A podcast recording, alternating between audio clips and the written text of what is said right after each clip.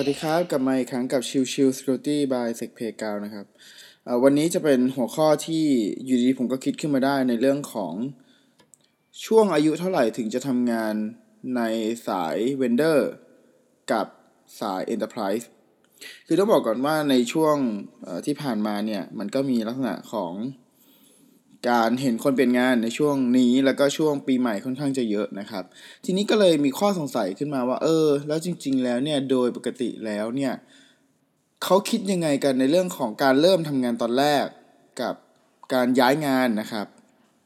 ทีนี้โดยส่วนตัวอันนี้คือย้ำว่าโดยส่วนตัวก่อนนะครับ โดยส่วนตัวเนี่ยถ้าเป็นผมมองผมจะมองว่า ถ้าเราเริ่มจากบริษัทที่เล็ก หรือเป็นบริษัทที่เป็นเวนเดอร์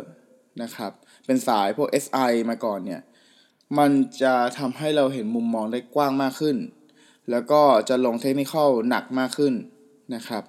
แต่กลับกันถ้าเป็นในเชิงของ Enterprise Enterprise เนี่ยเขาจะมี IT governance คือเรื่องของการจัดการทางด้าน IT เนี่ยค่อนข้างจะดี เป็น process เป็นลักษณะจังหวะจากโคนแล้วก็เป็นเรื่องของการ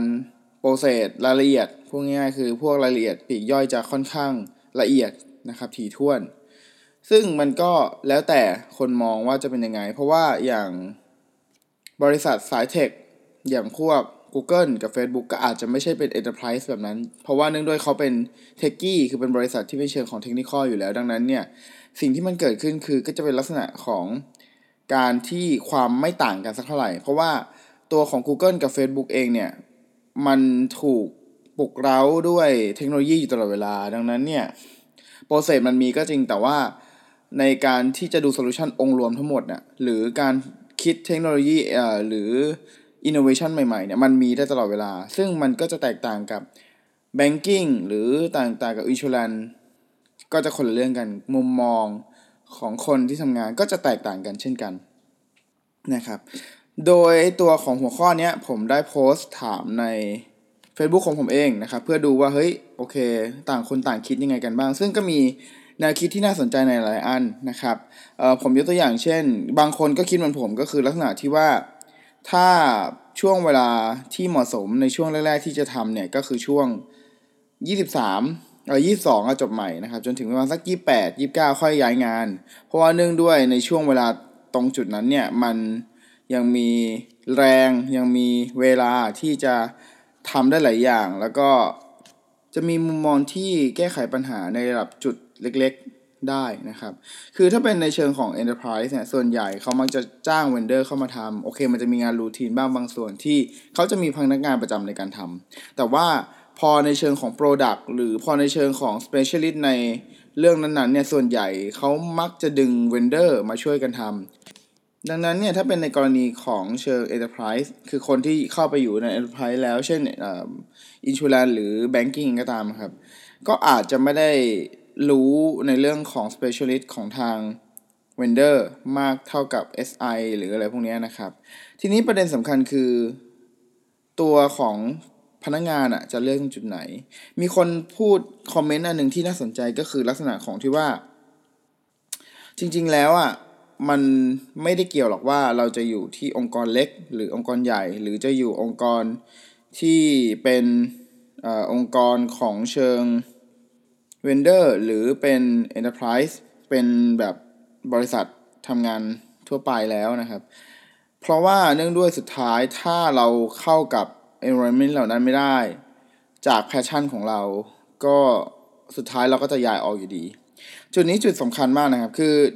สุดท้ายมันจะวนกลับไปที่เรื่องของ passion ของการทำงานของคน คือถ้าสมมุติว่าคนคนนั้นเนี่ยเขามี passion ในการทำงาน เขาจะพยายามหา environment ที่เหมาะสมกับเขาเอง ไม่ว่าคุณจะอยู่ในลักษณะของ enterprise หรือเชิงของ vendor เองก็ตาม แต่ถ้าคุณมี passion คุณจะพยายามเข้าหา community พยายามฝึกฝน พยายามทำ lab ในช่วงเวลานอกเหนือจากเวลาทำงานก็ได้นะครับนั่นคือจุดที่ทำให้เราสามารถโตได้เรื่อยๆ เราสามารถเรียนรู้ได้เรื่อยๆ โดยที่ไม่ไม่ต้องสนใจ environment การทำงานที่มีด้วยก็ได้ แต่แน่นอนว่าอย่างที่ผมเคยพูดไปแล้ว การเลือกที่ทำงานที่มีแพชชั่นเหมือนเหมือนกัน ก็ยิ่งส่งเสริมและยิ่งทำให้เวลาในการทำงานมากขึ้นที่อ่าหมายถึงว่าเวลาการทำงานที่เรารักมากขึ้นนะครับ คือต้องบอกว่า พอเป็นลักษณะขององค์กรที่มีคนที่มีแพชชั่นเหมือนเหมือนกันเนี่ยเราจะคุยกันถูกคอ พอจะคุยกันถูกคอเราเราอาจจะเห็นมุมมองที่แตกต่างจากเดิมได้ แล้วพอเรามองมุมมองจากแตกต่างจากเดิมเนี่ยมันก็อาจจะมีการเรียนรู้ร่วมกันเรียนรู้ ให้ไปถึงจุดที่ทำไมมันถึงเป็นแบบนั้น เพราะอะไรนะครับ ซึ่งมันคือจุดที่เป็นการหล่อหล่อหลอมจากที่ทำงาน ซึ่งอย่างที่วนกลับไปแล้วครับ ถ้าคุณมีแพชชั่น แล้วคุณหา environment ที่เหมาะสมได้ มันจะดีมาก แต่ถ้าคุณหา environment ไม่ได้ คือนุ่งด้วยณจุดนี้เนี่ย ก็ค่อนข้างจะหางานลำบากเนาะ ด้วยเศรษฐกิจด้วยอะไรเออสิ่งที่มันเกิดขึ้นคือ ถ้าหาไม่ได้ก็สร้างเองครับ ก็พยายามจะดึงคนเออใครก็แล้วแต่ผู้ร่วมงานหรืออะไรก็แล้วแต่มาช่วยกันมา build environment ในองค์กรให้มันดีมากขึ้นนะครับ แล้วสุดท้ายเนี่ยมันก็จะทำให้มีความสุขในเรื่องการทำงานมากขึ้นนะครับสรุปง่ายๆแล้วกันว่าระหว่างเรื่องของจะให้เริ่มเป็นเวนเดอร์หรือให้เริ่มเป็นบริษัทเล็กๆก่อน หรือจะไปอยู่ Enterprise เลยนะครับ ไปอยู่บริษัทใหญ่เลย คิดว่าไหนดีกว่ากัน ถ้าถ้าให้ผมสรุปก็คือ มันไม่ได้ขึ้นอยู่กับว่าคุณจะอยู่ที่องค์กรอะไร แต่ขึ้นอยู่กับว่าคุณมี passion มากขนาดไหน แน่นอนว่าการที่อยู่ในองค์กร vendor ขนาดเล็ก เราจะเห็นมุมมองที่กว้างขึ้น เพราะว่าเนื่องด้วยเราได้จับหลาย ๆ อย่าง เราได้ทดสอบระบบหลาย ๆ อย่าง เราได้เรียนรู้หลาย ๆ อย่าง เราได้ solution อะไรหลาย ๆ อย่าง แล้วเปรียบเทียบกัน แต่พอไปในเชิงของ Enterprise มันก็จะมีข้อดีในเรื่องของ process เรื่องของลักษณะรายละเอียด เอกสารเอย process เอยการพูดคุยกับคนเอยลักษณะการพูดคุยก็จะแตกต่างกับ กันนะครับ ระหว่าง vendor กับเอ่อ Enterprise เองอะไรเงี้ยนะครับ ดังนั้นเนี่ยมันก็จะดีคนละแบบ แต่สุดท้ายมันจะวนกลับไปที่จุดที่ว่าคุณมี passion ในการเรียนรู้สิ่งที่คุณหลงใหลขนาดไหน ทั้งหมดทั้งมวลตรงเนี้ยผมพูดในลักษณะของแค่ IT job เท่านั้น ผมไม่ได้พูดในลักษณะของงานอื่นๆนะครับ เพราะว่าเนื่องด้วยถ้าเป็นงานสายงานอื่น มันอาจจะมีอะไรหลายอย่างที่เกี่ยวข้องขึ้นมา แต่ว่าอันเนี้ยผมพยายามไปโฟกัสที่ IT เอ่อ engineer IT security โดยเฉพาะ เพราะว่า มองว่ามันเป็นจุดที่เผื่อเด็กทั้งหลายที่มาฟัง จะได้คิดว่าเออเราอยากจะเข้าองค์กรแบบไหนดีนะครับ จริง ๆ แล้วหัวข้อนี้เนี่ยมัน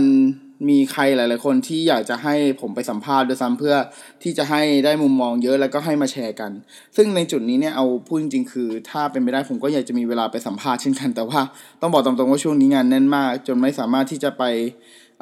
หาเวลาไปสัมภาษณ์คนเหล่านั้นได้ ก็จำเป็นที่จะต้อง ใส่ experience ตัวเองบวกกับคอมเมนต์ต่างๆ ที่ได้เห็นใน Facebook มาใช้ใน episode นี้นะครับ ก็หวังว่าจะเป็นประโยชน์ให้กับผู้ที่เลือกงาน หรือผู้ที่กำลังจะคิดจะเปลี่ยนงานหรืออะไรก็แล้วแต่นะครับ ก็ฝากไว้เท่านี้ขอบคุณทุกท่านที่เข้ามาติดตามรับฟังแล้วพบกันใหม่ใน episode ไปสำหรับวันนี้ลากันไปก่อนสวัสดีครับ